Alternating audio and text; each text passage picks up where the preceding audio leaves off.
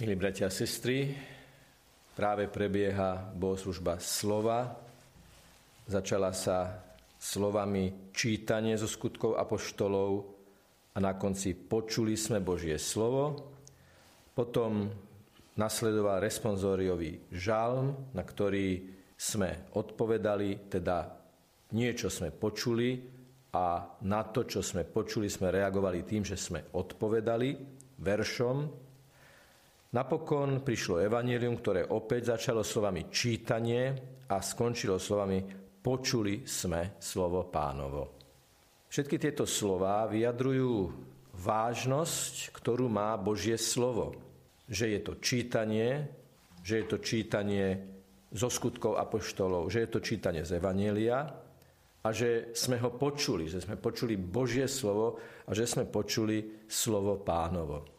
Okrem toho, že je tu niečo pre uši, ktorými počujeme tieto slova, vnímame ich ako zdôraznenie dôležitosti Božieho slova, je dôležité, aby aj miesto a priestor, na ktorom sa toto Božie slovo prednáša, bolo úmerné vážnosti Božieho slova.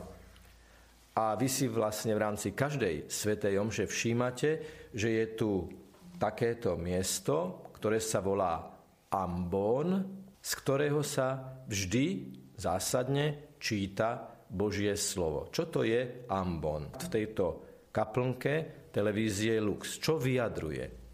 Ambón znamená z gréčtiny vyvýšené dominantné miesto, z ktorého sa prednáša Božie slovo. Anabajein, grécky znamená vyvýšený. Ale nemusí to byť vyvýšený len v tom čiste materiálnom, konkrétnom zmysle slova. Môže to znamenať dominantný.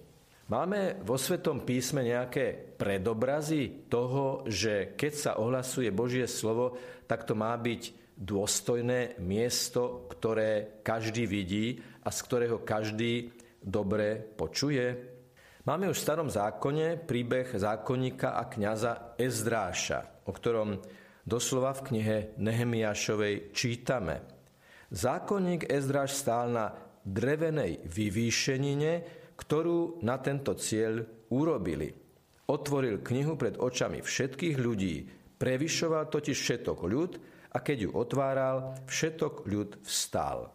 To je prvý úryvok, ktorý v týchto súvislostiach teda naznačuje, že áno, už v dávnych dobách bolo ako keby prirodzeným zvykom, keď niekto išiel povedať niečo vážne, že si stal na miesto, dokonca špeciálne, ako to čítame, upravené, aby bolo zvýraznené, že to, čo ide povedať, je vážne. A tí, ktorí tomu rozumejú, tí dokonca pri čítaní toho Božieho slova v tomto prípade vstanú, aby ho počúvali.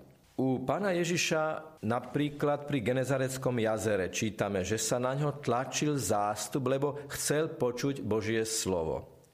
Tu Ježiš zbadal na brehu dve lode, rybári z nich vystúpili a prali si siete. Nastúpil na jednu z lodí, ktorá patrila Šimonovi a poprosil ho, aby trochu odrazil od brehu. Potom si sadol a z loďky učil zástupy. Môžeme snáď povedať, že toto je v Novom zákone vlastne prvý ambón, viditeľné, dominantné miesto, na ktorom pána Ježiša bolo dobre vidieť a z ktorého bolo aj dobre počuť.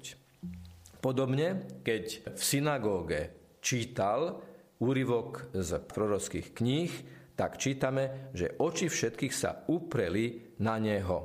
Oči všetkých sa upreli na Ježiša. Čo tiež evokuje, že miesto, na ktorom Ježiš stál v synagóge, že v synagóge bolo také miesto, že všetci ľudia, oči všetkých ho videli a mohli ho aj dobre počuť.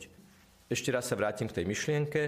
Ambón je miesto, z ktorého sa číta Božie slovo, evanjelium, žalm a spieva sa aj exultet počas veľkonočnej vigílie. Príslušné dokumenty, aj samotný rímsky misál, omšová kniha, jasne stanovujú, že aké vlastnosti by malo mať takéto miesto. Malo by byť pevné, viditeľné, funkčné, dôstojné a primerane ozdobené.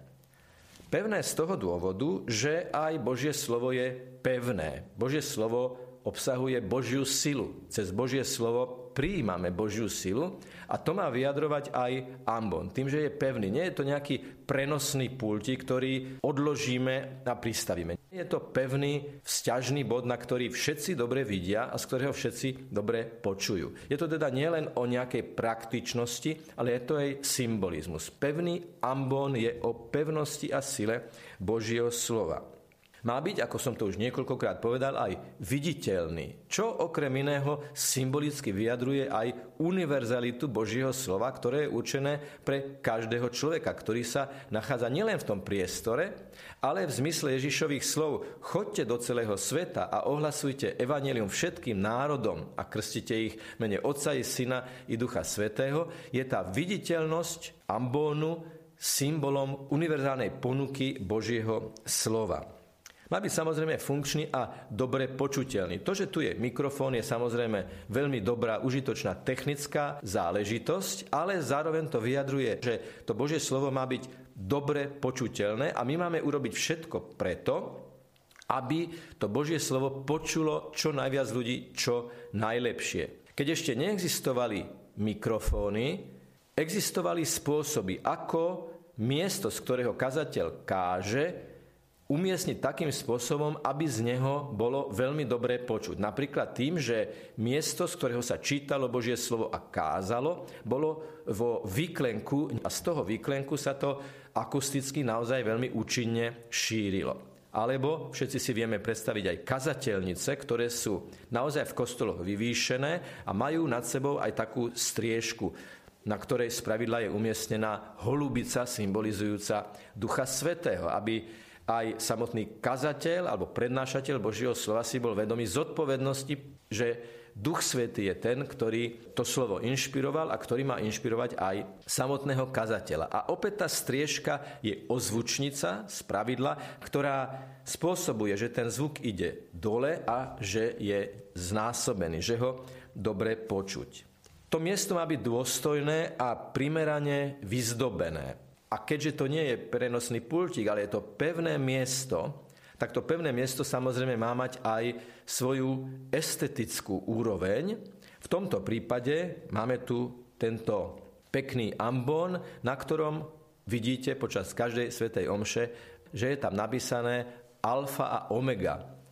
Je to jednoducho písmo, odtiaľto sa číta text, ktorý je zakodovaný písmom, a preto je príhodné, že na tomto ambone je napísané alfa a omega, lebo Ježiš používa písmo ako symbol na to, kto on je. Ja som alfa a omega, začiatok a koniec. A keby sme to mali povedať moderným jazykom, ja sa týkam všetkého, ja vstupujem do všetkého od A do Z. Jednoducho od začiatku do konca univerzálna láska, ktorá chce prenikať všetko a všetkého sa dotknúť. Takže, bratia a sestry, toto je vlastne suma sumárum oltár Božieho slova. Tak ako sa z oltára Eucharistie rozdeľuje a láme chlieb z neba Eucharistia, tak sa z oltára Božieho slova, tak povediac, láme, rozdáva chlieb Božieho slova. A medzi oltárom Božieho slova a oltárom eucharistickej obety je hlboký súvis, pretože to, čo sa prednáša na oltári Božieho slova, číta, prednáša z ambóny, má pripraviť nás všetkých na to, aby sme hĺbšie prijali, porozumeli tomu, čo dostávame z oltára, kde sa odohráva eucharistická obeta. Čiže sú tu isté priestorové a významové súvislosti, ktoré možno na prvý pohľad si ani neuvedomíme, a preto aj tento náš výklad o kráse svätej omše, o kráse liturgie má nás na to upriamiť. Možno, že odteraz, keď to budete vidieť, že sú tu vlastne oltár Božieho slova a oltár eucharistickej obety, že nie sú to len dva kusy akéhosi nábytku postaveného jedno vedľa druhého, ale má to význam. Je tu isté významové súznenie. Jedno odkazuje na druhé, jedno vysvetľuje druhé a my tomu lepšie rozumieme. A najmä a predovšetkým Ježiš, alfa a omega, je ten, ktorý cez všetko, čo sa tu odohráva, chce hĺbšie vstúpiť do nášho srdca. O bohoslužbe slova, čo znamená, ako má štruktúru, ako je vyskladaná, čo obsahuje, o tom budeme hovoriť na budúce. Nech je pochválený Pán Ježiš Kristus.